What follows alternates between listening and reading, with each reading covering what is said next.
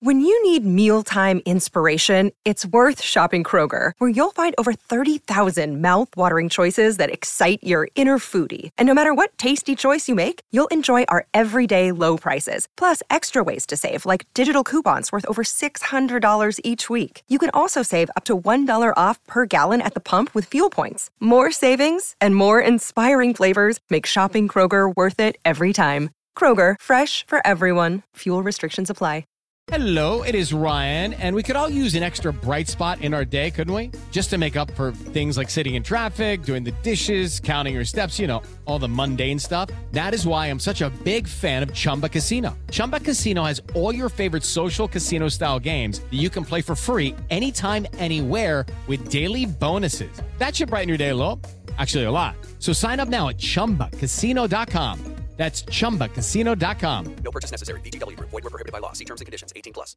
Step into the world of power, loyalty, and luck. I'm gonna make him an offer he can't refuse. With family, cannolis, and spins mean everything. Now, you wanna get mixed up in the family business. Introducing The Godfather at ChumbaCasino.com. Test your luck in the shadowy world of The Godfather slot. Someday, I will call upon you to do a service for me. Play The Godfather now at ChumbaCasino.com. Welcome to the family. No purchase necessary. VGW Group. Void where prohibited by law. 18 plus. Terms and conditions apply. Step into the world of power, loyalty, and luck. I'm gonna make him an offer he can't refuse. With family, cannolis, and spins mean everything. Now, you wanna get mixed up in the family business. Introducing The Godfather at ChumbaCasino.com. Test your luck in the shadowy world of The Godfather slot. Someday, I will call upon you to do a service for me. Play The Godfather now at ChumbaCasino.com. Welcome to the family. No purchase necessary. VGW Group. Void where prohibited by law. 18 plus. Terms and conditions apply.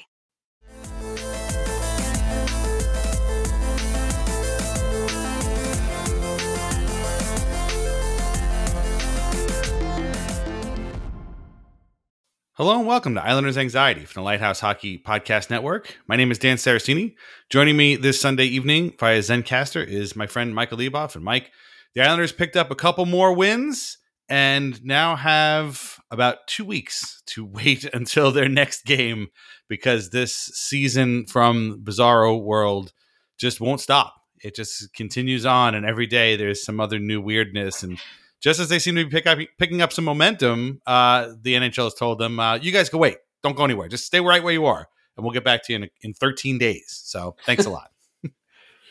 yeah, they're kind of like it's they're like a like a traveling circus or like a traveling play troupe or the Cardinal Globetrotters even um, like where they kind of just show up they play a game they show up in a random city and they'll play a game and then they'll go away for a couple weeks and then they'll do it again in a couple weeks and it's uh it's incredibly frustrating on so many levels because there's yeah the fact that this is the NHL season. We're supposed to be watching hockey basically every other night. You're supposed to be watching your team every other night, especially now, right? Right, like, exactly. Like season.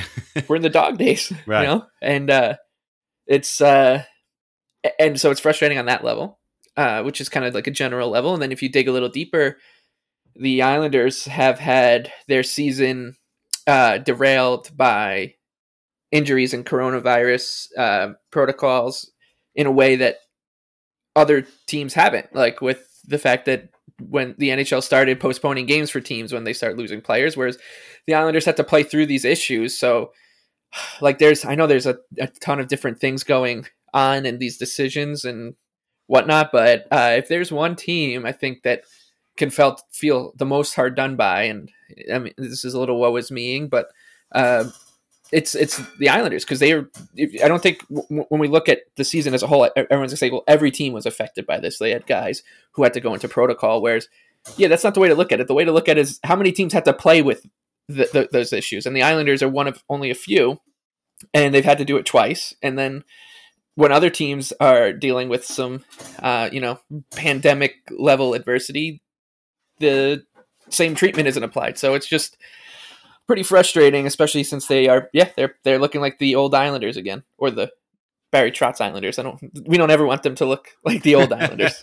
yeah, no. When the old Islanders, meaning yeah, the Barry Trotz your Islanders. But uh, yeah, that's true. We'll get into a little bit more of that in the second half when we do some scoreboard watching. I definitely want to talk about the uh, Montreal Canadiens and uh, the complaining and sort of hand wringing about them having to play through this terrible, uh, you know, COVID protocol ravaged roster, and people saying, "Oh, they should have had their games postponed." And I was like dude, I watched the Islanders play a lot of games with a team with a lineup of guys that shouldn't have been playing, uh, and this is just how it is right now. And uh, so, you know, it, it, as always, you know what happens to the Islanders doesn't matter. It only ha- matters if it happens to the, the Habs or the Leafs or something like that. But we'll get into that in a little bit. But the good news is that they have picked up a couple of wins, and and last yesterday's win against the Oilers was especially felt like a relief because man, they lost that game, and the Islanders had to sit around for 13 days thinking about it, stewing on it, it would have been just unbearable. It would have been like you would have seen a lot of, you know, pack it in. This this season's done kind of stuff, and that very well may very well still be true. But at least they won, and so let everybody off with some good vibes. But before that uh, was a four one win over Buffalo.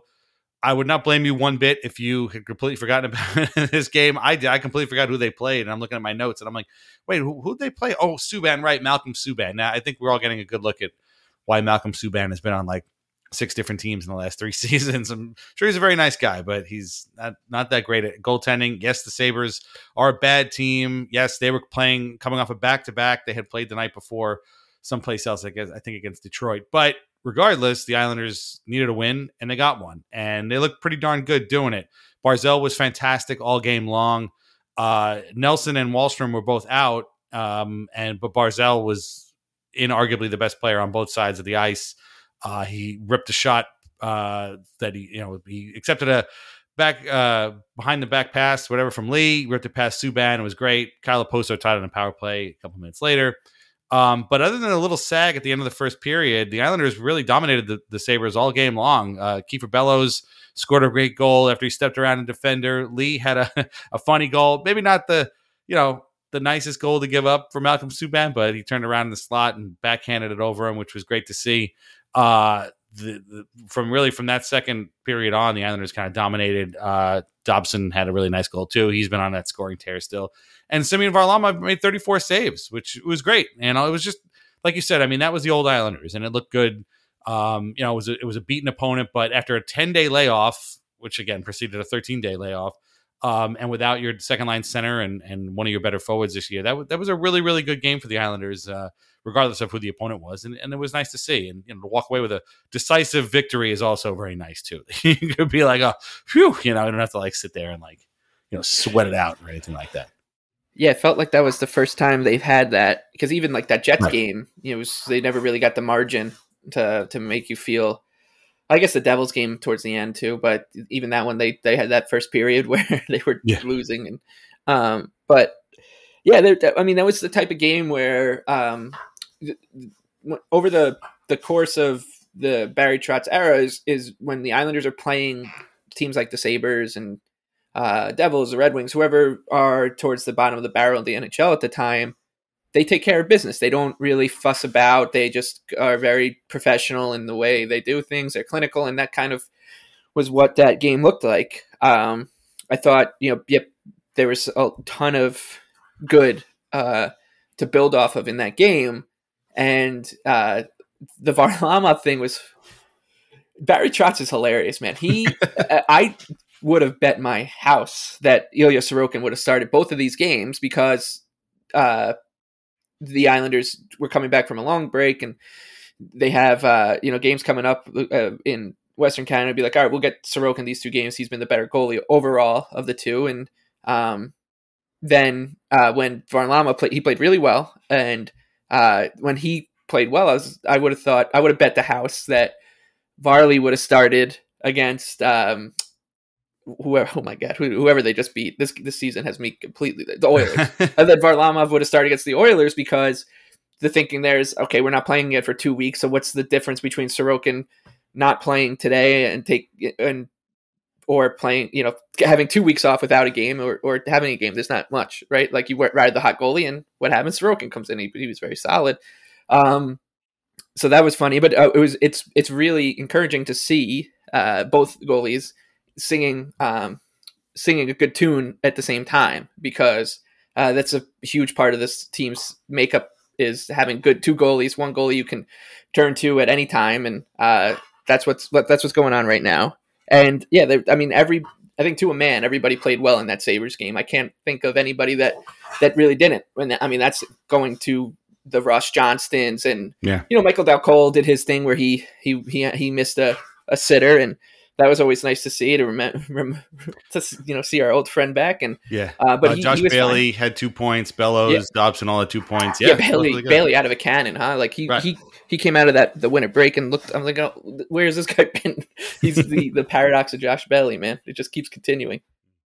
Yeah, uh, but yeah, everybody did look good in that game. And again, you know, we can you can take the the opponent for what it is, but you know, when you look that good, that's the idea. That's what you want to see. And again, following that 10 day layoff, I mean, you know, any they could have looked like anything, really. They could have looked like a team that had been sitting around eating Oreos for 10 days, but they didn't. They looked great. Uh, and then a couple of days later, they had an afternoon game against the Oilers. Uh, we'll talk about goaltending in a second after I recap this.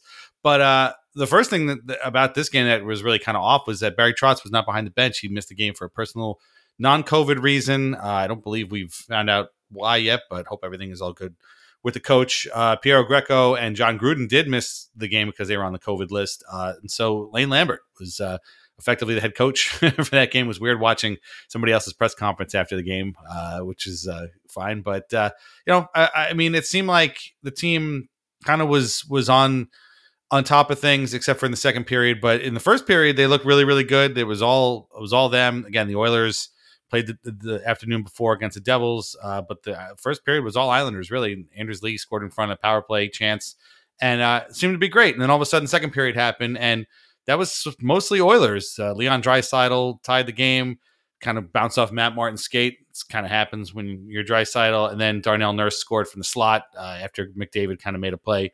Um, but then the Islanders came roaring back in the third. Uh, they had 14 shots. The Oilers had two.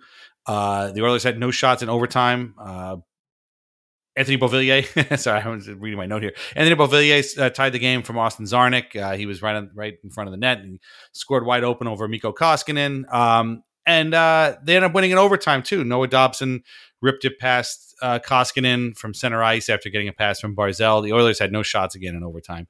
And so, you know, again, from the, aside from the second period, that, that, that was a pretty good performance. And I think the thing that really stuck out to me was that they were very physical with the Oilers, as as Butch noted during the broadcast, but they were not intimidated by Connor McDavid whatsoever. And I thought that that was going to be a thing. You figure, oh, here comes McDavid, he's going to tear us up, whatever. But they didn't shy away from this guy at all, and they were they were giving it to him all night. And you know, they showed the clip, of course, of him like you know weaving through eight Rangers defensemen to score that goal earlier in the season, and it's like that's a great goal, but like there's an awful lot of sort of puck watching I find when McDavid is on the ice again uh, against certain players. They just sort of end up watching him, but that that was not the case in this game. Scott Mayfield had a great play to break up a two on one with McDavid, which you know for some guys would have them peeing in their pants, but Mayfield just stepped up to him and took him out of the play, and it was like, holy crap! I'm, I bet even I bet even Connor McDavid was like, "Who the hell is this guy? What what is he doing this to me?"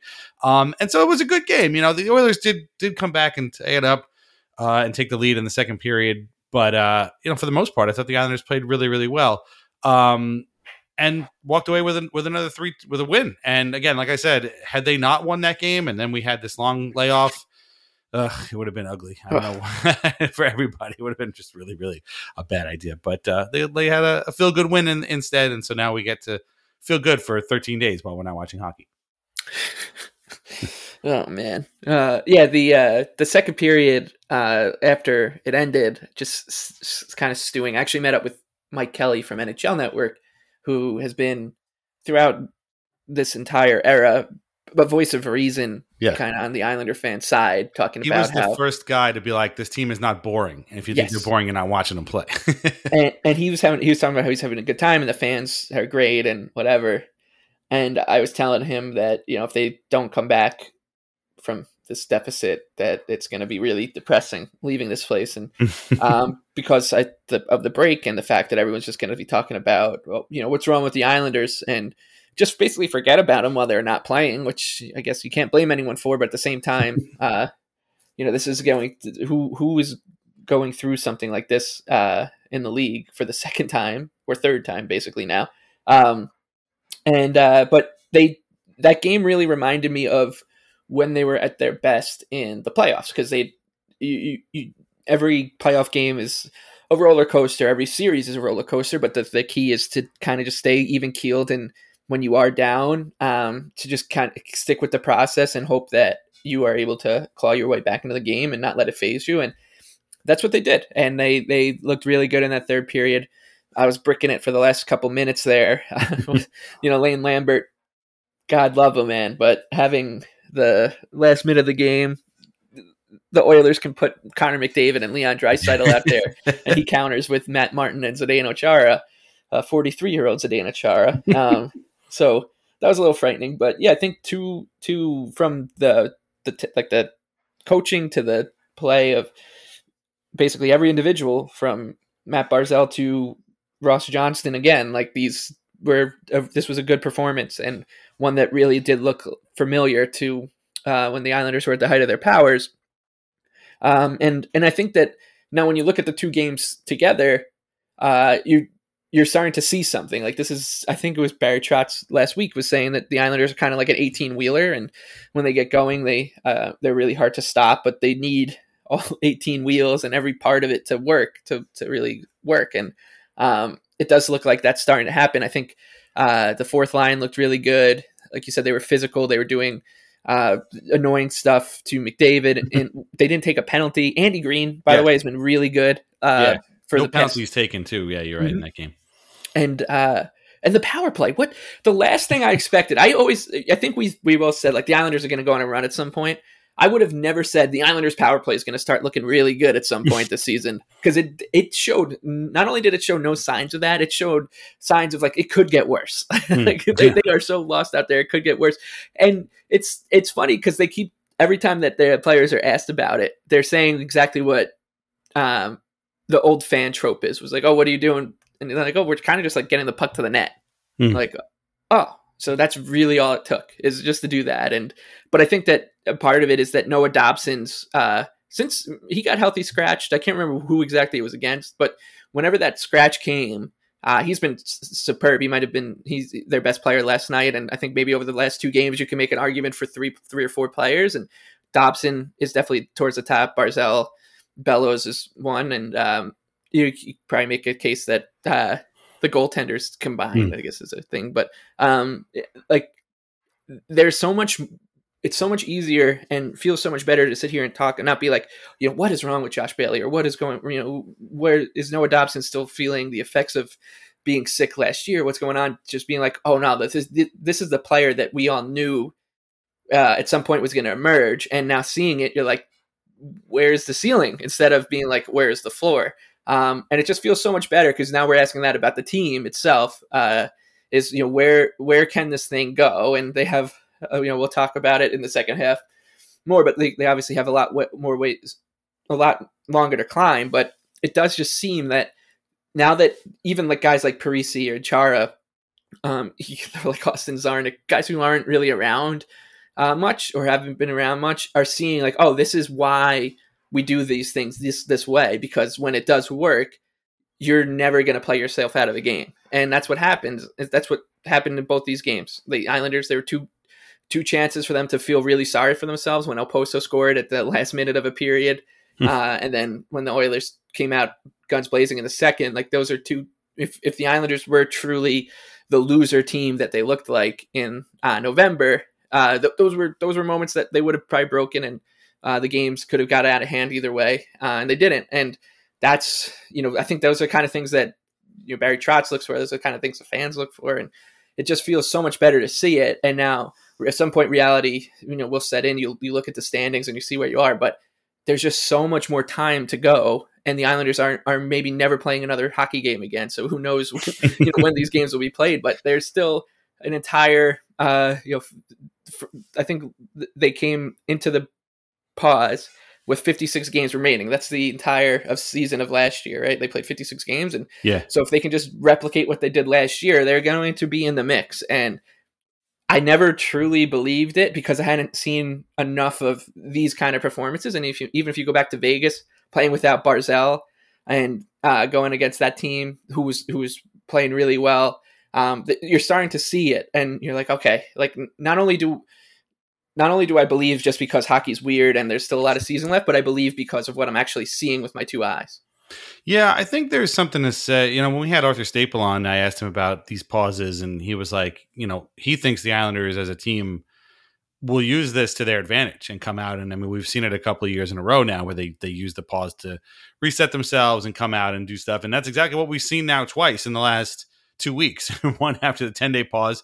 Uh, well, I should say we've seen it once after this ten day pause, and we'll we'll wait to see it again after this next pause. But it does seem like that. And you know, for the guys that that have kind of come a long way, you're talking about Dobson again. Bailey looked pretty good in the last couple of games. Um, you know, maybe there's something to be said. You know, Bailey was on on the COVID lists, and maybe he, his you know he was having some lingering effects that might be gone now. I think Dobson, in in his case, is really more of just a confidence thing. He's just playing with a, a ton of confidence right now, and, and is getting better at it every day, and understands that he is an important part of this team. And for him playing really well, the team is going to do really well. Also, conspicuously really good in both games was the fourth line, which we had talked about had not been good. In fact, they were. They, I thought they were pretty good against the Oilers. Uh, for example, and uh, which is great because you know that any Oilers writer watching that is immediately going to go, man, that's what they need. They need those three guys. They need that fourth line, that banging line, and they're going to tie themselves in a knots trying to get one.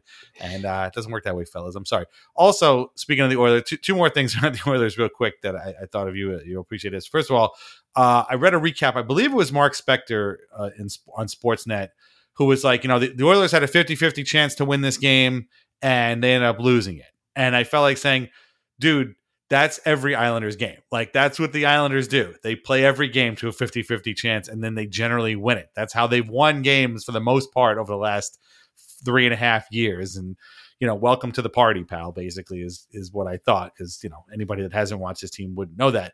But the other thing too is and like I don't know why this gets me so angry, but it just sort of does. And maybe because I'm just tired of reading the same crap every year I don't know how many games they need to watch to understand that the Koskinen Mike Smith tandem is not going to win them anything. I really feel like I feel like a lot of Oilers people, maybe fans and writers, like they kind of think they should be the Penguins. Like we've got these two great players. Why aren't they winning Stanley Cups? Why aren't they even challenging for Stanley Cups? Well, let's see. You don't have a Chris Letang. You don't have a Chris Kunitz and a Pascal Dupuis and a Bill Guerin and those all those types of people. And you definitely don't have a Marc Andre Fleury that, while not perfect, made saves when he needed to, when he needed to. And these two guys, I'm sorry, they stink. they just stink. I saw that the Devils game on Friday uh, with the Oilers. Mike Smith let in a, a, an overtime goal. It looked like it literally went through him. It looked like he had like an open, you know, kind of hatch in his chest, and the puck just sort of bounced, went right through him. I don't know how he get he gave that up. He looked terrible all game. And then Koskinen is a backup. Like he's a backup. You know, maybe he plays on back to backs or once every month or something like that. But man, he is not good. And like, you know, every once in a while they'll like shut out the Coyotes or something or stand on their head against somebody better. But like, if you're Connor McDavid and you're looking at them, I just, I, I don't know what you're thinking. Like, my God, these guys, they're not good. they're not good. And you're not going to get anywhere with these two guys. And again, I don't know why it bothers me so much, but it's just it's so funny to me. They, they these guys tie themselves into knots to to explain and, and analyze what's wrong with the Oilers. Dude, their goalies stink. they stink. It's not that hard to figure out. And we know this better than anybody. What a good tandem of two good, like you just said. These two guys can fit in anywhere. You got a starter and you got you got both guys you can trust. We know the value of having two goalies you can trust, and the Oilers right now have zero goalies you can trust. It's it's it's part of this whole like I don't know discourse, I guess, on on hockey and hockey Twitter and who, whatever. Uh, right now, it's like, yeah, we like I get the goaltending is really tough to project on a game to game basis and a season to season basis, but uh, there's it's not like it doesn't exist. Like it's not like hmm. two guys just show up and like, oh man, like this team, sh- they had a guy play in front of their net all day. Like we didn't see that one coming. Like, mm. no, that's part of the team. Like the goalies are part of the team, and uh, it's for some reason signing mediocre goalies or whatever, and I think Islanders were definitely part of this in pre. You know, Jaro Halak was solid and uh, Greiss was great, but like for a long time, we were watching just a revolving door in the blue paint, and all of a sudden, when you get some stability in net and and you just go to bed at night knowing, yeah, like I'm gonna whether it's Varlamov, Robin Lehner, Thomas Greiss, Ilya Sorokin, the past five years, you know that whoever is going to be playing that game is more likely than not going to give you good goaltending. Um, it's not that hard to figure out. like, I don't understand why, uh, like people with the Kraken, even like, yeah, sure, like Philipp Grubauer was really good last year on a really good team, and people really liked Chris Driedger's, mm-hmm. even though he had a small sample uh, for the for the Panthers. Uh, what? Why not just get somebody who's more reliable, or you know, maybe has more of a proven track record than Chris Driedger? That way, Philipp Grubauer is just a product of Colorado or whatever, you have him, you can go to bed that night and think, all right, well, it wasn't him, but we have, I don't know. Yeah, I know Carey Price isn't the right guy to use here, but we have Carey Price in, in that mm. tomorrow. So, uh, yeah, it makes all the difference in the world. Like to, to have these, go- to have good goalies, goalies you can trust. Uh, and it's, yeah, it's funny because the whole first part of the season, the first three, four weeks when the Oilers came out on fire, uh, the, the trope was like, oh, you know, McDavid's. You can you can tell McDavid's like trying extra hard this year because he knows he can win. Mm. And now, none, there's none of that talk anymore. It's now back to, oh man, are, what are the, how are the Oilers ever going to figure out how to build a team with Connor McDavid and Leon Draisaitl? It's so hard. No, it's not. like, it's, you just go go get Semyon Varlamov. Where, where the, mm. you know, there's goalies that are out there every year that Alex Nedeljkovic was could have been had for a third round pick. Like these are, it's not. I don't. I don't get it. And uh, but yeah, it is. It. I think it's frustrating to hear because where with the Islanders and the way the Islanders are scrutinized, people kind of are just grasping at straws and making things up, or just blatantly not paying attention. and then with the Oilers, it's like Occam's razor, where it's like, no, it's it's the thing sitting right in front of you.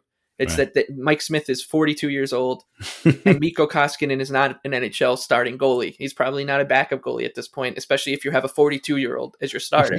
like it's it's not that hard. But then you know when they dissect the Islanders, it's it's a completely you know they're, they're just handled completely different. Hmm. Um, but yeah, you know this is a.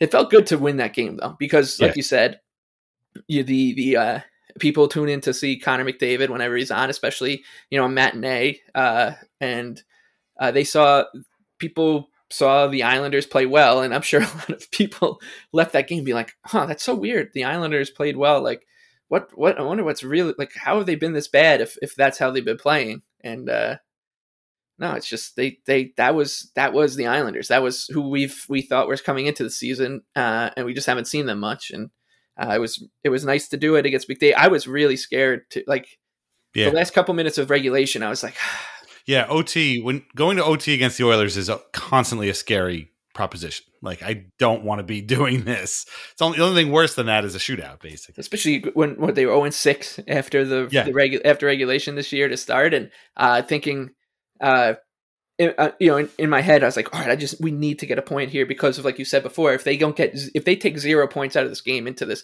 13 day layoff, I'm probably gonna, you know, find a cave to live in for the next six or seven months. But like uh, they they get the point, but at the same time, I was like. They kind of should have. They did, and they did go for it a little bit towards the end of regulation. I thought the Islanders were really good those last six or seven minutes. I was really mad at Kevin Kurz because like eight minutes left in the period, he's like, Islanders set, are up on shots 10 1 and as I was reading that tweet, uh, Darnell Nurse was leading a breakout. I was like, oh my god, this guy, he can't, he's gonna kill us right away. But uh, yeah, they they played really well towards the end of the third, and that overtime was textbook. Uh, mm. and like, w- where where's it been? and mm. now the question is, can it come? Can it keep going? And I, I mean, I feel when we when you think about what's left of the season, yeah, a ton of games, and we should be getting Pulock back. We, we're, we're going to get everybody who's in protocol back, it looks like, and then you hope that Ryan Pulock is back for the end of it too. And like now we're finally talking about seeing a team. And when I was talking to Mike Kelly too in, in the intermission, he's like, you know, it's really strange because I don't really know who the Islanders are. Like, because we've it was the 13 game road trip, then everyone got sick and hurt, then it was playing with half an AHL team, then they they break, they come back, then everybody else is kind of screwed up. The Islanders then get screwed up again. Like, who, who are these guys? And we don't know. Like, we really don't know who the 2021, 2022 Islanders are yet. Um, and now we have 54 games to to find out. And uh, it would it, they're going to be the team that if if the Islanders can wreck their way through this, uh, everyone's just going to be like, ah, God, we really hope we don't play this team in the playoffs because they have they would have had to really, really, really, really been in good form for a long time to get there. Something to watch out for. Again, we'll, we'll talk about that in the second half, the sort of scoreboard watching and, and what that means. But yeah, no, that's a good point. They are going to get back Pulock, I would assume, who's started skating now recently. They'll definitely get Nelson back because he's it's on weird. the, the, the Pulock thing is so strange because when guys, which we assume was a broken foot, that's always like it's always like a bang on four to six weeks injury. There's very little like um unknown to it. So I'm, I was like I'm like a little worried. I was a little worried. I still am a little worried about you know what what actually happened there. But uh, you know maybe it was just like a, a weird break or something. I'm not totally sure. I, I mean, the Islanders as a team are generally pretty cautious with that kind of stuff, and I think the fact that they've had so many long breaks made it seem like he was out a lot longer. Yeah. But like they were just kind of being cautious. But you know, when you're cautious and your team plays two games in 23 days, it certainly seems like, you know, you're missing a lot more time. Uh, I, I wonder how many games he's actually going to end up missing and compared to what he should have missed in that time because right. he's, he's going to miss. Out. He hasn't put the UBS arena yet. Yeah, he's going to miss two and a half months of action, and he'll miss like seven games. Oh, that's so weird. um, yeah. One one quick thing before we take a break. Uh, you did mention uh, the overtime. Uh, I I thought it was funny that like whenever they people complain about how coaches have ruined overtime and it's just a lot of holding onto the puck and like skating around. The implication there is that it's Barry Trotz's fault that this has gone on. At least that's the way I read it. And uh, the Oilers did that way more than the Islanders did in that game. And I was wondering if anybody watching this was like, you know, wait a minute, which team is doing this now? Because you know that was well, and Dave Tippett was uh, behind the bench for that game. You know, they were holding it way more than the Islanders did, uh, and then the Islanders were the ones getting the shots off, and obviously the Oilers had none. So I did think that was funny. I might actually go back and watch that game on ESPN Plus with like the Sportsnet feed because I am kind of curious as to like what they say. I mean, it's it's UBS Arena. I wonder if they even mentioned like, oh, by the way, the Islanders playing a new arena. I, I mean, I, they probably didn't because that, that doesn't mean anything to them. But whatever. Yeah. Um, we are going to take a quick break, and when we come back, uh, as we've been hinting at, we're going to look at the standings and uh, you know look at what what the Islanders have kind of facing them in the second half of the season and whether or not it might be too late even if they go on a run, or uh, maybe they uh, still have a chance at making the playoffs here. Hey, it's Kaley Cuoco for Priceline. Ready to go to your happy place for a happy price? Well, why didn't you say so? Just download the Priceline app right now and save up to 60% on hotels. So, whether it's Cousin Kevin's Kazoo concert in Kansas City, go Kevin, or Becky's Bachelorette Bash in Bermuda, you never have to miss a trip ever again. So, download the Priceline app today. Your savings are waiting Go to your happy place for a happy price. Go to your happy price, Priceline. Hello, it is Ryan, and I was on a flight the other day playing one of my favorite social spin slot games on chumbacasino.com. I looked over the person sitting next to me, and you know what they were doing? They were also playing Chumba Casino. Coincidence? I think not. Everybody's loving having fun with it. Chumba Casino is home to hundreds of casino style games that you can play for free anytime, anywhere even at 30,000 feet. So sign up now at ChumbaCasino.com to claim your free welcome bonus. That's ChumbaCasino.com and live the Chumba life. No purchase necessary. VGW. Void prohibited by law. See terms and conditions. 18 plus. And now a word from our sponsors. First always is VintageIceHockey.com where you can get t-shirts, hoodies, and mugs featuring over 100 classic hockey logos. Vintage Ice Hockey also carries our Al Arbour t-shirt, and our portion of the sales go directly to the Center for Dementia Research. You could use the code Lighthouse15 checkout to get 15% off your order. That is vintageicehockey.com. Betway is the official betting partner of the NHL. Play Big Pick for free or play for real. Residents in New Jersey, Pennsylvania, Colorado, Idaho, and Iowa only. Click the link in the podcast description to join. Must be 21 or over. Terms and conditions apply. Try wines from the Pinot Project. Delicious Pinot Noir, Pinot Grigio, and Rosé, all under $15 a bottle. Available at local wine shops and at UBS Arena and at thepinotproject.com. Please play and drink responsibly. We had some Pinot Project wines over Christmas, and uh, they were once again delicious. So uh, yeah, try them out. Uh, okay, so as we've been saying before, uh, the Islanders have a 13 game break now. Their next game is, I believe, the 15th, the 13th uh, against New Jersey. Um, and between between then and now, other teams are playing. And you know, to me, when I look when I look at the standings, so funny to hear. I know It's it's, ridiculous. Funny to think It's- about. It's like the, they're the only team that's just not going to be playing for the next. You know, right. I think. I mean, maybe the Western Canadian teams, but It's so absurd, and of course, the fact that it's the Islanders, a team that gets ignored even in the best of times. Not a single person outside of us and you listening to this are even going to know that these guys aren't playing. Like nobody's going to sit around going, "Like, when are the Islanders playing?" Like, nobody cares. So they're just sitting here in the dark, waiting for somebody to come along and turn the lights on and open the door, basically. Um, and the problem though is that teams are going to keep on playing. And I, to me, when I look at the standings, um, you know that's that might be the biggest problem for the Islanders. I do think they've turned things around. I do think that they're going to get better. I, I expect them to pick up lots of points. They did. They have left a lot of points on the table, but I feel like they're going to pick them up. But if you look at the standings right now, it's a tough road, man. Right now in the Metro, Caps, Rangers, Caps, Hurricanes, Rangers, 48, 47, 46 points respectively. Lightning, Panthers, Leafs in the Atlantic, 47, 46, 44 points respectively. You know, they're all well ahead of the Islanders who only have 26 points right now. Um, the wild card spot, you got Pittsburgh with 41 points and Boston with 34. Then behind the Bruins, you've got the Red Wings, Flyers, Blue Jackets, and Devils, and then the Islanders, and then Buffalo, Ottawa, Montreal, as always, picking up the rear in the division. Um, you know, let's assume that the Islanders do go on a run, they start picking up points and stuff. I think it's fair to assume that they would probably finish higher than the Devils, Blue Jackets, and Flyers, uh, and probably the Red Wings, although they've been a, a really nice story so far earlier this season. Do they have enough to catch the Bruins? Uh, will either the Bruins or Penguins falter a little bit? The friggin' Penguins, the Penguins had two guys get hat tricks today in a game against the Sharks, and neither of those guys was named Sidney Crosby or Evgeny Malkin. That is the Penguins. And I hate this team. I truly, truly despise the way this team operates. They have some sort of magical spell or whatever cast over them. And guys like Evan Rodrigues and Bryan Rust just pop out hat tricks like as nothing, you know? Um, and so you're effectively looking at five teams chasing one playoff spot right now. The Bruins, you know, haven't really run away with anything. Uh, actually, wait a minute. No, check that. Six teams chasing one playoff spot. Can the Islanders be the one team to get grab that playoff spot? I don't know. And that that's a tall order to ask. And and you know, uh, James Nichols, I thought had a really nice article at the fourth period saying, you know, what is a successful season for the Islanders this year? I don't know if there's really an answer to that question because at this point, you know, making the playoffs is a tall order.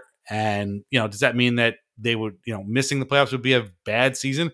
I don't know. There's a lot going on there. Obviously, be hugely disappointing considering where they were projected to finish in the beginning before the season even started. But I mean, this season has been such a huge, you know, pile of garbage that I don't know what to even think anymore. I mean, you know, we're all going to look back in a couple years in the season and be like, what the hell was going on back then? They, these breaks, of you know, 10, 13, 11 games. I mean, they had a, they had a one game in 11 days before all this during that road trip, They- you know, so I, I don't even know what to make out of this. But I mean, if you're looking at the standings right now, that's really your only hope is to make, you know, to catch the Bruins and, you know, in the last day the season, just cross the finish line ahead of the Bruins, Red Wings, Flyers, Blue Jackets, and, Devil, and Devils. and that's it. That's all you got.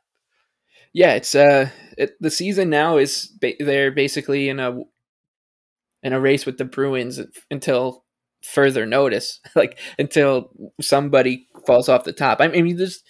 I, I've been saying this for months now. Like, there's no way that the three teams at the top of the Metro can keep this pace up because uh, they're all playing at a near seventy percent percent points percentage, which yeah, a couple teams might do that, but three in the same division, it's mm, you know, it's kind of hard to imagine. The same goes for the Atlantic. Like somebody out of those six teams, I think somebody or seven, if you want to even put the Penguins in there, somebody should slow down. Um, but of course, you're talking about a huge gap in points between them and the Islanders, and so it would take a monumental collapse, and the Islanders playing really well to to catch them. But um, yeah, the like you look if you look at it as if the Islanders are now just playing in um in English soccer, especially in the lower divisions, a lot of times, like one once every couple seasons, it's happening right now with Derby County. Uh, when teams go into administration, they get a points deduction So they'll, they'll have like negative points on the season, 10 games in or something. They'll be deducted like 21 points.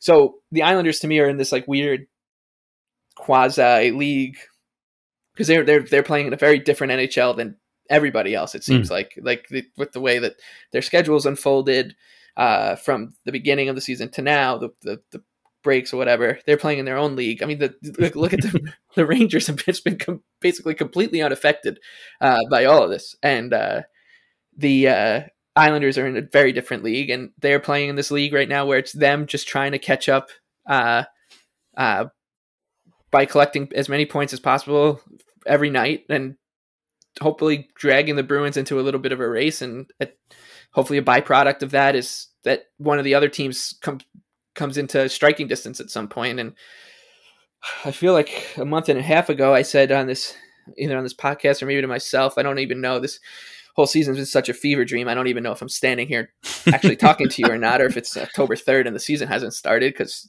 you couldn't even script this, and mm. maybe I'm just having a weird dream. Um, but I thought that I my my reasoning to myself was if they can get to 20 uh, regulation or 20 wins before 20 regulations losses, they probably have a chance to make something of this. And and I kind of stick to that a little bit, and uh, because you know if they they can string together at some point a the six or seven game win streak that the Canucks have had, then all of a sudden the Bruins are just they're going to be right with them.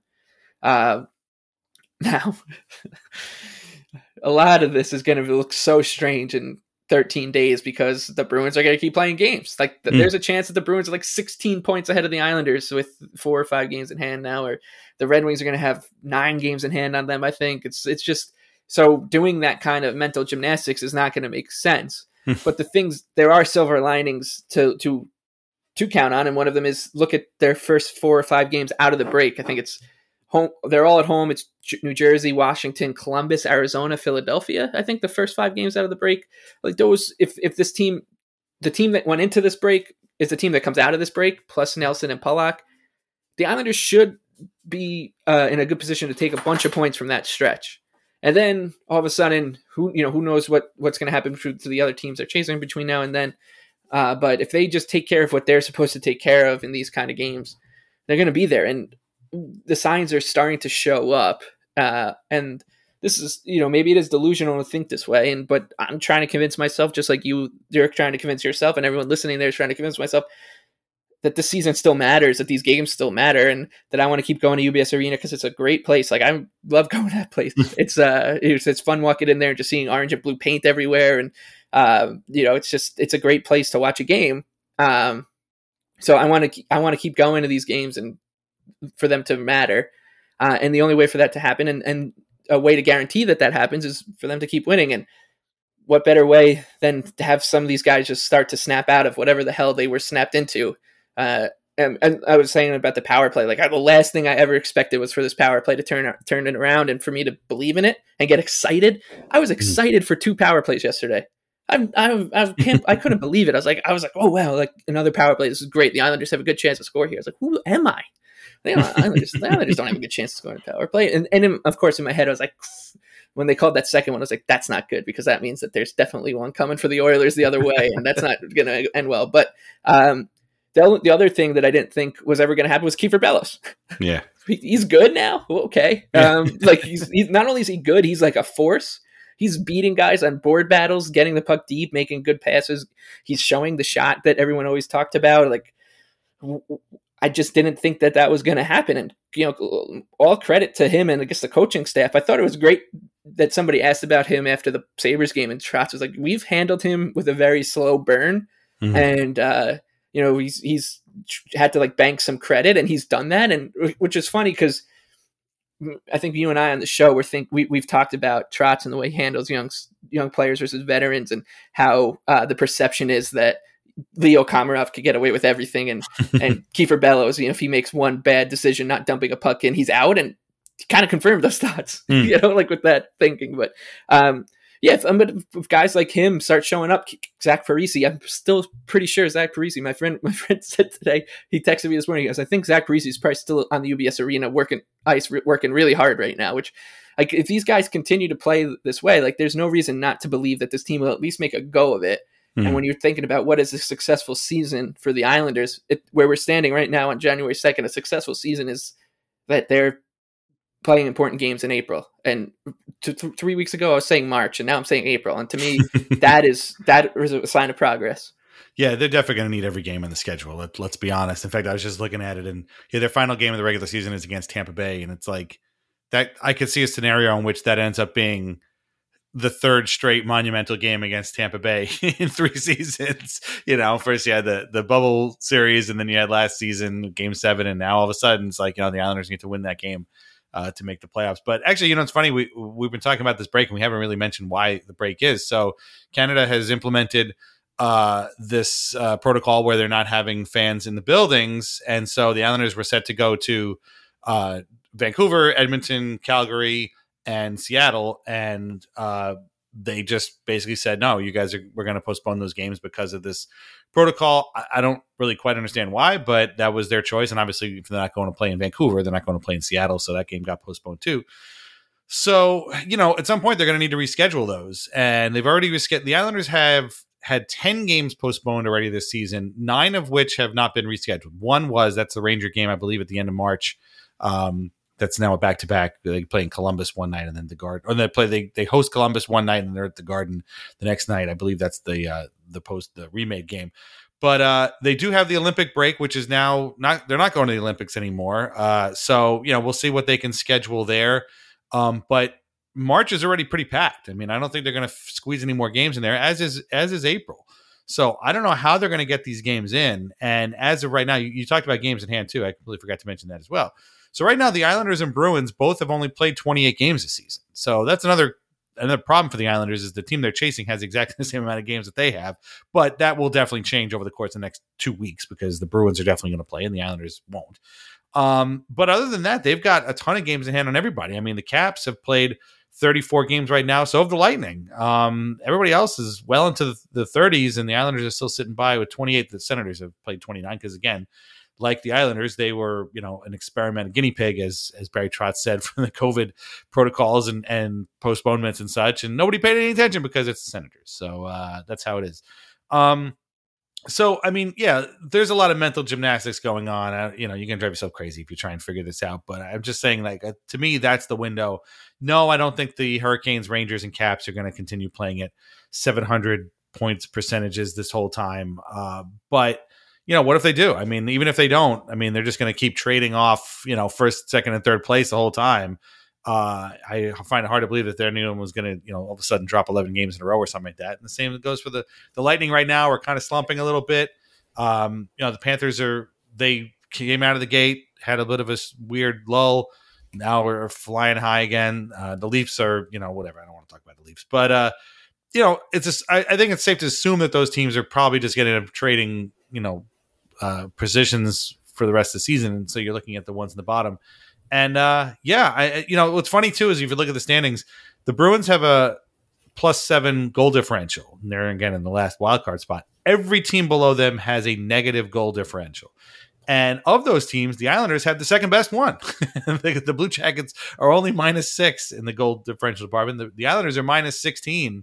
I think that's probably due to just like a couple of blowouts. But like the Red Wings, Flyers, and Devils are all they're minus 20. Like they've given up 20 more goals than they've scored. So I mean that that's pretty bad. Like I know that they're ahead of the Islanders right now, but man, I would not feel confident if I was one of those teams. The Devils only win games in overtime. Like I don't know what it is about them. Good for them. It's very exciting, and and they're good teams. I mean, there's good players on all those teams, but man, that that's a really worrying stat. If I was a fan of those teams, hoping to climb over, over uh, you know, and, and you know, because Red Wings fans, I'm sure, are saying the same thing. Like, hey, maybe we'll be the the team in the final playoff berth, and maybe you will be, but man, you're gonna have to clean that up because minus 21 in the goal department, that's that's not good, you know. Yeah, and, and when you think about the preseason expectations, like the odds, everything, it's the Islanders were projected to be 30-ish points, not 30, but like 25 points better than the Red Wings and the Devils and 15 better than the Flyers, 20 better than the, the Blue Jackets. So there's really no reason, even even with the deficit, there's no excuse for the Islanders to to not finish, uh, to not be the team that starts putting the pressure on uh, Boston when all's said and done, or Pittsburgh, or the Rangers, or whoever it is, whoever's going to end up uh, tanking in the second half. Uh, but it's uh, it's it's it's we've been talking about like this confluence of events, this this cursed season kind of thing, where it's basically been everything Murphy's law to a T. Uh, everything that could go wrong will go wrong, and um, it, it, that stuff is even seen in in the way that these standings are unfolding with the the fact that when when when have the seasons when when have the standings looked like this like not just top heavy but like com- there's no mushy middle usually in the NHL things are so there there's like this gigantic mushy middle you look at the western conference there's uh i think what seven teams eight teams Hmm. maybe even more than that between 32 and 40 points Hmm. in in Yeah. the eastern conference like it's th- there's I think 41 the penguins are 41 then the bruins are 34 and then you know we get the the, the chasing pack but it's it's just so set it's there's just two different eastern conferences right now it's just it's Mm. very frustrating that that's of all seasons this is the one where it, it kind of shakes out like that and but you know, this is the league like we've seen with the canucks we've seen with the predators the ducks like these teams once you, if you do put together one of these runs whether it's or what we saw from the islanders you know earlier in the Mm. season when they lost 11 games in a row Right. Oh my god. Uh, the uh, one streak really can change the entire complexion of a season. Um, and it's just you need to play games for that to happen, and the Islanders aren't playing any games again. So uh, that's that's what's frustrating because it really did look like these two games were a start of something, and and then they play what like twelve games the rest of January into the the the Olympic break, and all the reports is kind of out, coming out of that Olympic break were like, yeah, I don't really think there's going to be many games scheduled in that break because these teams have buildings that are being used and stuff, and you just know that this is going to come back to be weird for the Islanders, where it's going to be like, yeah, you know what, we've decided the island, the nationwide arena is open. Uh, the Islanders were scheduled to play the Kings tonight. They're just going to play them at Columbus or something like that. There's going to be some weird stuff out of that too, and Yeah. um, I mean, they have to schedule a Western Canada road trip. Like that's just Yeah. so weird to me that they have to, to schedule. It's not just like one game or whatever that gets postponed. Like you know, re- rescheduling a game against the Rangers is not hard. I mean, they get on Right. a bus and they go out there. But like, no, we got to reschedule a week long swing through Edmonton, Calgary, and Vancouver. Like that's just Yep. and Seattle now. By the way, Mhm. and, and, and and 32 thoughts a couple weeks ago when this stuff really started to hit the fan uh they the maple leafs the, the flames had 17 18 guys go into covid protocol and the leafs were going through their western canadian road trip and boy Hmm. it was it was going to be the toughest thing in the world for the leafs to have to make a one-off trip to Ca- uh, to calgary from Tor- toronto like it was like the way that the media was talking about it was like how can we make that this team go west for one night to play Calgary and then come right back to Toronto. Like, you think that's hard? Like this, this these guys are going to have to go probably play four games in Western Canada and Seattle and the Pacific Northwest, and then come home and probably play like get one day off and then play a back to back of Right. makeup games. It's it's uh it's it's so Right. messed up. And like you said about the Canadiens the other night too, the the the you would have thought that there was a a parade about to be thrown outside the Bell Center for the way that they lost in overtime to the, the Lightning, playing with down people with COVID because of COVID. Where, like you said, like that that was that was the result of the season for some Canadian beat writers. They were so thrilled with it and proud, and the tears were streaming down their face. And you just think back, like, what? Where were like? Right. Where was everybody? The Islanders Right. were opening a building with Grant Hutton. They were opening. Grant their- Hutton, they- Otto Koivula, yeah, and uh, who? Oh, uh, Richard Panik. they didn't all- do. They did. Yeah, Richard Panik. They didn't Yeah. do pre pre game introductions for their home opener for the first time probably ever Yeah, because they didn't want to introduce Otto Koivula as their second line center. You know, it's Dude, like they ha- didn't. Ugh. They had a whole line that was wasn't it? Wasn't it Panik, Andreoff, and Koivula? No, it was so somebody- Panik was a first liner. Right, right, Panik- it was Andreoff, I guess Wahlstrom, and maybe somebody else uh, on on the other on a third line. Like the entire line was guys from Bridgeport, and they, okay, Wahlstrom would have been there anyway. But like, yeah, where was where was this outrage when that happened? And there was none. So, and the reason is because nobody knows who's on the Islanders roster anyway. So, like looking at the Islanders roster and saying Andy Andreoff doesn't ring any, you know, red red, you know, no alarms go off when it's you know the first two teams, the Flames and Leafs. Nobody knows who's supposed to be out there anyway. So the nobody, you know, it doesn't really matter. And then the fact that they both lost, they lost both those games again doesn't matter. Like it's just, I don't know. and and you think that like by going through that and playing through it, would have earned you a little bit of goodwill from whoever the league, whatever it is.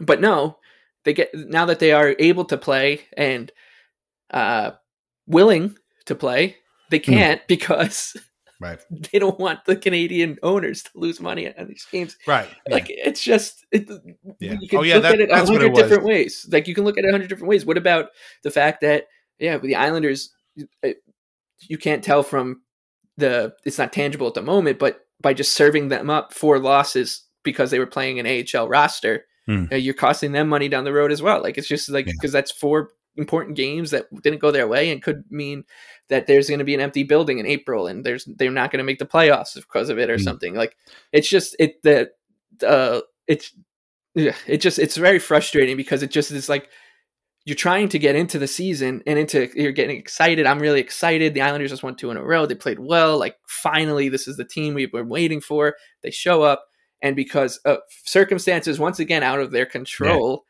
they are not able to. And and God bless them all because uh, you know in these post game press conferences, Lou Lamoriello's School of Communications just is so good. Like they just when you get your certificate out of there, you're never going to say you're never going to reveal anything ever again because the- these there everybody asks them like you know this is frustrating. They're like, nah, we're going to use it to our advantage. Hmm, Nah, you should be like, I would be flipping out. yeah, no, you're, you're right. I completely forgot about that. Yeah, the reason that they they postponed them was because they didn't want to lose any money uh, with no fans in the building. And it's like all of a sudden the Islanders are some kind of like great draw on the road. when did that happen? You know, this this team gets absolutely no publicity whatsoever outside of their own tiny little media circle. Now all of a sudden you're you're upset that you can't sell tickets to to watch them play. Really? And they're- Okay, and they're, the only team too that's going through this. I think, right? Like the Oilers have, are they're still on a road trip. The Canucks are still playing Yeah. in the states right now. Like, Yeah. uh, the The Flames, Flames are in. Chicago right Yeah, now. exactly. Like, so, so w- even if it's just one game that these teams have to play, like, I'm really that's what's really confusing. It's not like the you're they're. It's like, oh, we gotta we gotta stop it because the Flames aren't. They're not going to be able to play for a couple. You know, they've got six home games, so we're just going to stop right now. It's like, no, they they're playing. Like the only team that this is really really screwing over right now is a team that doesn't play in Western Canada. They're a team that plays on Long Island. Like this is very very confusing uh, to me. And uh, also, like they haven't. I, and there's a lot more that goes into this than obviously to, to make this up. But like they were able to flip a, Con- a Canadiens Bruins home game uh, to be like, all right, like the, we'll have the Bruins play the Montreal at, in Boston right now, and we'll flip one game down the road. Like, can we can we talk about those possibilities rather than just being like, yeah, no, we don't we don't think that this is going to work out for the next two weeks. We're not going to ske- you know schedule any of these made up games either. Mhm. Uh, so yeah, now they the reality is, and it's frustrating, and uh, you know, I don't. F- I feel like we, we usually do avoid these rants on the show, but we didn't today, and um, it's uh, it's They got no you games for 13 days. yeah, what are like, we what else are we supposed to talk about? Um, yeah, I could talk about how good Kiefer Bellows was, but I can't really go much further than the past two games because that's Right. really all, I, all, all the only the only evidence I have of Right. it. In the last Um, two games, Zdeno Chara has looked pretty good. Yeah, exactly. Like, and guess what? In, in a week, that's all we will still. I'll still be texting my friends that be like, you know, like I'm pretty encouraged by the way that the Islanders looked a week ago in their last game, um, and then they then they have another break in, in Right. three weeks. Like it's just Right. this is uh it's never going to get going I, um, at the end of the season I'm, i think the islanders need to give an award to whoever ends up playing uh, if anyone plays all 82 games but because right now think it's only mayfield Oh, really? i think so maybe it is only mayfield i was going to say Pageau but he missed with he was sick he Yeah. had like the stomach bug early in the year when that Yes. was the only thing we were worried about uh, but i'm pretty sure Yeah. yeah, I'm pretty sure Scott Mayfield might be the only player on the Islanders to have played every game so far this season. Yeah. After this season is over again, it's going to be, we're going to sit back and look at this season and, and it's going to be a, an insane thing. And you're going to look back and be like, I can't believe that season unfolded the way it did, but in a way that we've never experienced before. Like we've said that before for other seasons. Like you could say that about last year too. I can't believe that season unfolded the way it did. But it was positive. It was great. You know, and ended in game seven of the Eastern Conference Finals. We've had seasons where, you know, they they started out uh, you know the the uh, the Vanek Molson trade year. I can't believe that season unfolded the way it did, and it was insane. And it ended up with them missing the playoffs, or like you know the the, the final Tavares year. I can't believe that season unfolded like that, and it just ended up you know being terrible. This is a season that you again like a lot of these problems, and you know what's funny too is like we've talked in, in episodes too about you know the difference between problems that that have they created themselves and problems that were out of their control. And and you know, so far, especially again in the last two games, so the only two games they played in 23 days, a lot of those problems seem to have, have rectified themselves. Bellows, you know, even Chara's played pretty well. They seem to have sorted some out. Maybe there was some health issues involved in there, but for whatever reason, they looked like themselves. Now we're back to the this is not their fault. this uh, end of the spectrum. You know, they they didn't ask for these games to be postponed. They didn't ask to play two games in 23 days. They didn't ask to, you know, have uh, a bunch of games moved around, an entire road trip moved around. Like it's just completely out of their control. So it's just yeah, you know. and it's not and and and like the the one the the pause, like the league wide pause. Okay, mm. like whatever they did it right, and, and it was everybody. Mm. And once again, this is not everybody. This is this is only really screwing one team, and it's the one team that has. And the NHL isn't the, the what who's or the schedule isn't what screwed the Islanders in the beginning. Like it, it was the building and whatever, and then COVID and stuff. But now it's like it's it's like you can't look at this team. You just like have some mercy at some point. Right. Have some mercy on this team, and I just don't think that they'll ever get it. No. And yeah, we'll see. When I'm really excited um, for because why on earth tomorrow morning? If you know, I mean, there's no NHL you know, Monday morning quarterback show where everyone tunes in. you know, it's not like Mike Francesa or whatever. But like if you listen to NHL radio, if anyone even mentions that the Islanders played two games and won mm. them both over the weekend because why would you? They're not playing again. so, like, what are you gonna say? Like, oh, yeah, the Islanders won two games and let's see them in a couple weeks. You don't have anything to really follow up on. There's no, oh, we'll see if they can continue that. Mm. Yeah, you, we'll see if they can continue that in two weeks uh, from now, a week from Thursday. This is it's Sunday night. They're not playing a week from yeah. Thursday. It's uh, yeah, it's and there's there's just a lot of things because now it's like now there's also no room for there's really no margin for the Islanders at all. Like you looked at their right. schedule, I've looked at their schedule. So like if something else happens, which probably will, then the Islanders are really screwed and with with what's going on because they have all these games to make up, including yeah. one where they have to travel across the continent uh, for four. So it's like, okay, like what if what if things go awry again, uh, and you you need to slow things down? What are we going to do? Just be like, oh, the Islanders are going to let's just see if the Islanders play 52 games and anyone notices. Like, just... yeah, that that's what I was going to say before too. Yeah, you reminded me that you know it's it's bad enough they have to make up all these games, but they can't lose any of them. Like that's that's the reality of it. Like, yep. yeah, okay, fine. You you know they come out in this, and let's say the Bruins have played six more games or four more games. It's like okay, great. Now you've you've got four games in hand on the Bruins. You got to win them. You know, you got to win all these games. You have six game, uh, you know, games in hand on the Red Wings. You got to win them, or else they're worthless. So uh, that's a, t- a lot of extra pressure put on this on this Islanders team that has had this season be just a huge hacked up potholed road of nonsense now f- going on four months. this is the fourth month of this uh, that's just getting started, and, and, like you said, something else will happen too. Like let's be yeah. honest, something else is going to happen. So uh, we'll have to, hopefully it's not too terrible. But uh, hopefully we get Barry Trotz back too. Yeah, All right. Like, what the hell? Like, I know, I just like know. the, the the yesterday, like the Wahlstrom thing. I kind of was expecting that Wahlstrom wasn't playing because the Trotz, yeah. like Trotz had said it earlier. And yeah, one would come back. Yeah, Bo or him would come back, and then, and then the yeah. coaching when the coaches started going down, I was like, oh my god, like right. There's there's been two sections of this team that haven't been touched, and it's the coaches and the goaltenders. Knock on wood, like, but like you know it's coming, and like when when I saw the Piero Greco went down, I was like, well, that means that one of these goalies is going to be pulled off the ice like right now, and all of a sudden, uh, Mike Dunham or whoever is going to be playing goalie for the Islanders, and uh, so it's just you know the stuff's coming at this point, and mm. I'm kind of numb to it too. It's, yeah, it's it's it's it frustrates me to no end, but like at the same point, I just see it, and when I first see the, the bad news come across, usually at like 11 a.m. when they're done with their morning skate, like mm. just something terrible happens, and you're just like, ah, whatever. Yeah. It's usually uh I think the COVID announcements come out at like three in the afternoon, right, or something like that. It feels like it's that. Yeah. Uh, uh, yeah, it's usually something like that. Here we go. Brace ourselves for some kind of news. Oh, who's on the? That was when Nelson went on the list and whatever. So, but um, but yeah, you know, all we can do is is keep going. Uh, and you know, the fact that the, here the Islanders 10, 12, and 6 through 28 games this season, uh, you know, there there is a, sh- a little bit of hope there. There's still a little bit of light. Like, if you look at it with all the context that we have, I don't know if this is a success or not, too. Like, I like, I, I mean, yes, it's not. I know it's not a success, right? But like, you know what I'm saying? Like, yeah, how much of a failure is this? Because I don't really think it's that big of one anymore. Right. It's yeah. I don't know how to evaluate it.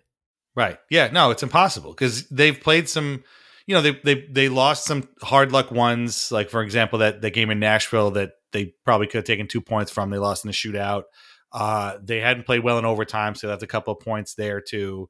There were the four games, the four, the first four UBS games were a disaster because again, that lineup was was half guys from Bridgeport. like, you know, what are you going to do? So like that in that respect, those were failures. But then you've had games like the last two where they they they brought home two points.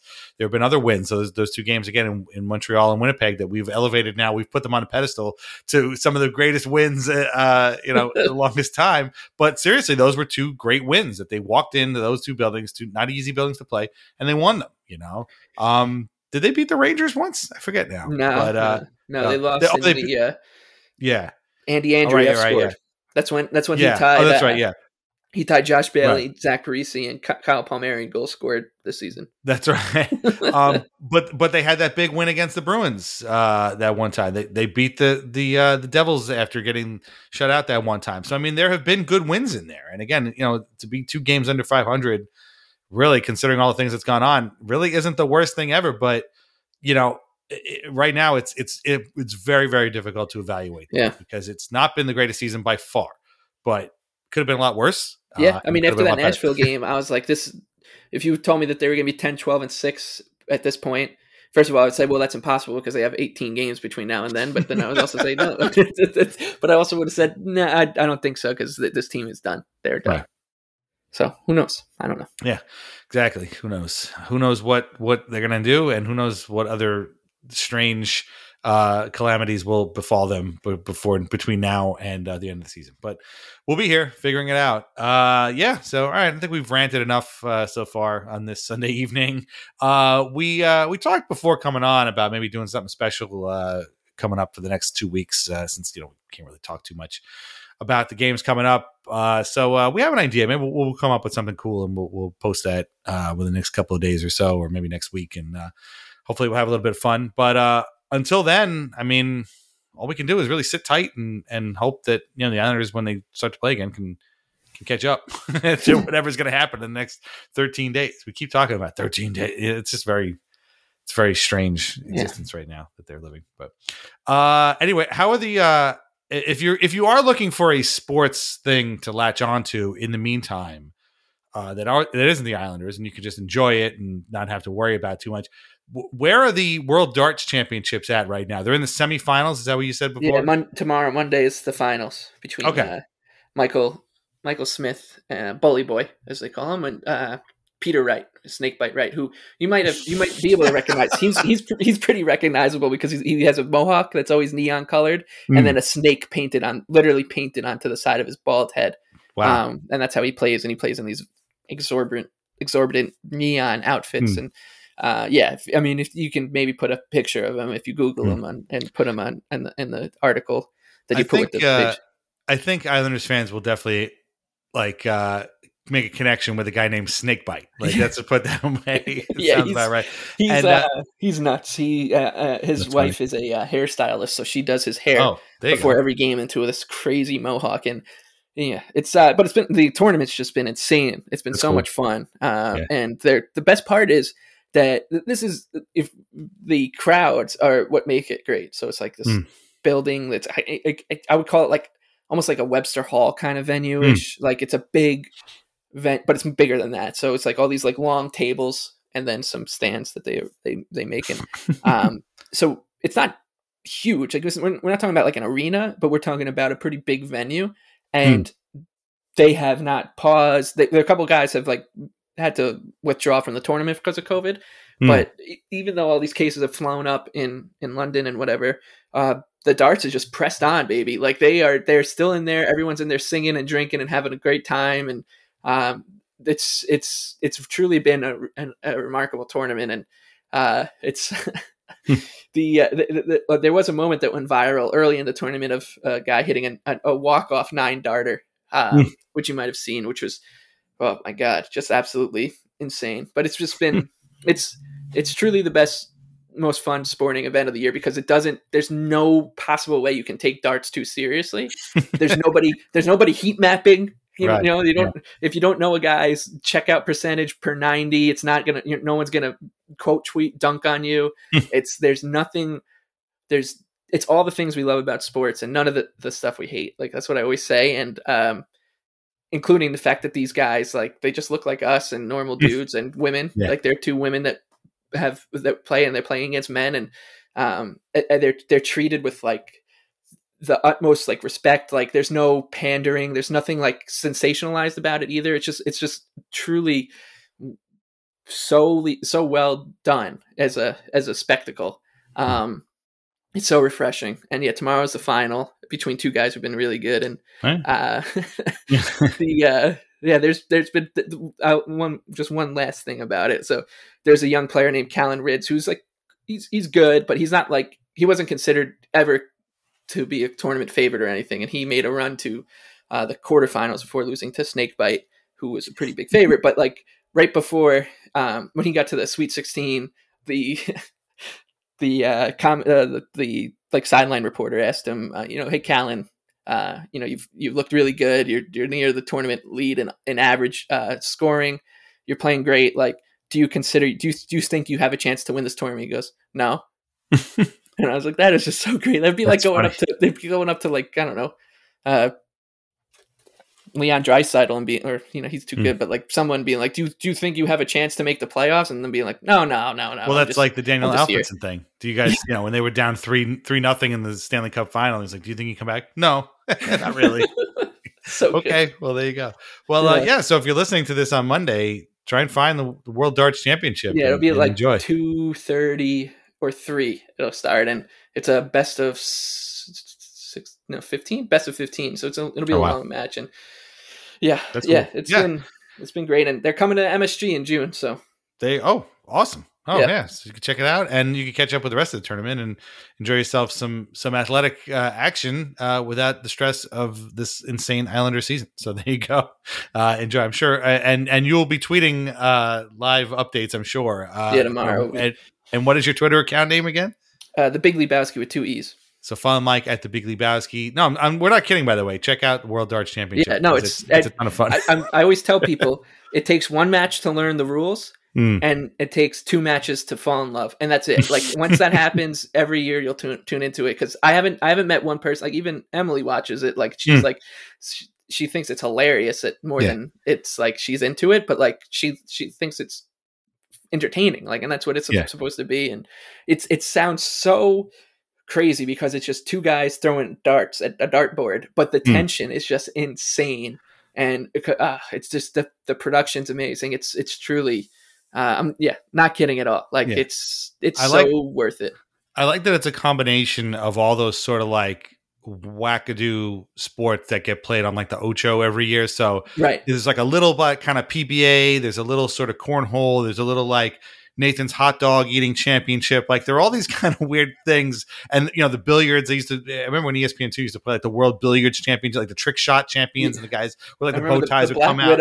Black yeah, Widow. yeah, Jeanette Lee, the Black Widow. She would do all these because and those guys that like you know they look like uh, the Pringles guy with the with the bow tie and the suspenders, and it was great. And you get lost in this because these guys Mhm. would do these shots, and you're like, how on earth are these guys doing this? But this is sort of that same thing. How is how is this guy who looks like you know uh, he works at a deli somewhere hitting these these shots? and they do uh, like the like half yeah. of them half of them are like full time workers at other right. professions. Like there's a guy from Scotland who made it to the Sweet 16, Alan Soutar, who, who's who's a firefighter. and there's like his his boss was like, yeah, he, he like we give him off for any any major tournament because he brings back money to the to the house and like will pay for all the food and whatever and Mm. stuff like that. So uh Yeah, there there was a great tweet early in the tournament where the, the person like listed every profession of some of the players that day. It was just it was everything from yeah, firefighter to like electrician to a tire fitter, whatever the hell that is. Right. Like it's just it's it's the so men great. of the people. And yeah. here they are with a chance yeah. to uh, what's what's the big prize? Like what's the the uh, winner prize? gets man. Yeah, it's I know it was half a million pounds in the past, and I think it's up now. It might be oh, wow. close to a million now. And Dang. Uh, yeah, yeah. If you win it, you, you're you're because then you also qualify for like the Premier League, which is decent money. And wow. um, yeah, it's it's just it it's truly is like there, there's real they're making that like lifetime hallmark movie about Kurt, Kurt Warner. Mm. Like uh, like that that was a great story. Like he was bagging groceries, but he was he was like yeah. playing professional football before that and was like a college football player. He, there was it, it was yeah, Cinderella story, sure, but um, this is like truly there's a tr- like a possibility of a Cinderella story every darts tournament because there's somebody out there who's just you know the guy who won it three years ago was a full time electrician when he won it. Like this just it's just that's, that's, that's why his nickname's Voltage. and he gets a cool nickname, yeah. Boot. It's actually fun. We saw that trailer for that Kurt Warner movie real quick. I promise we'll end this. Uh, uh, we saw that trailer for that Kurt Warner movie before something recently, and I turned to my wife and I'm like, "There's no way I'm going to watch this movie because I saw this play out live, and no movie could ever do that season justice." And she looked at me. She's like, wow, so that really happened? I'm like, hell yeah, it really happened. Are you kidding? I, I was a fantasy football commissioner that year. My friend I forget who was quarterback, so he picked up Kurt Warner on waivers and he went on to win the whole damn thing. And I'm like, none of us could under, could believe what was happening. The the Rams went from you know has been team to like just putting up points like it, it, was there was no tomorrow. It was crazy. And she's like, "Oh wow, I didn't even know." I'm like, "Yeah, no, I saw it happen." And yeah. all due respect to these people, I'm not going to watch this movie. I, I already know what happened. So thank you very much. Um, I'll, I'll, wait to see Zachary Levi in uh, Shazam 2, which I believe comes out next year. So there you go. But uh, yeah, so uh, thanks for listening. We'll be back, maybe like I said, with something cool, uh, maybe next week. Uh, read Lighthouse Hockey every single day for your most up to date Islanders news and discussion. Check out vintageicehockey.com. Check out Betway. Check out the Project.com. And uh, we'll be back soon. And until the Islanders are back, uh, let's hope they can hang in there somehow while they're sitting uh, at home and, and, practicing at Northwell Health Ice Arena. And uh, yeah, check out the World Darts Championship. It'd be a lot of fun. All right. And uh, we will talk to you again soon. All right. Thanks a lot. Bye bye.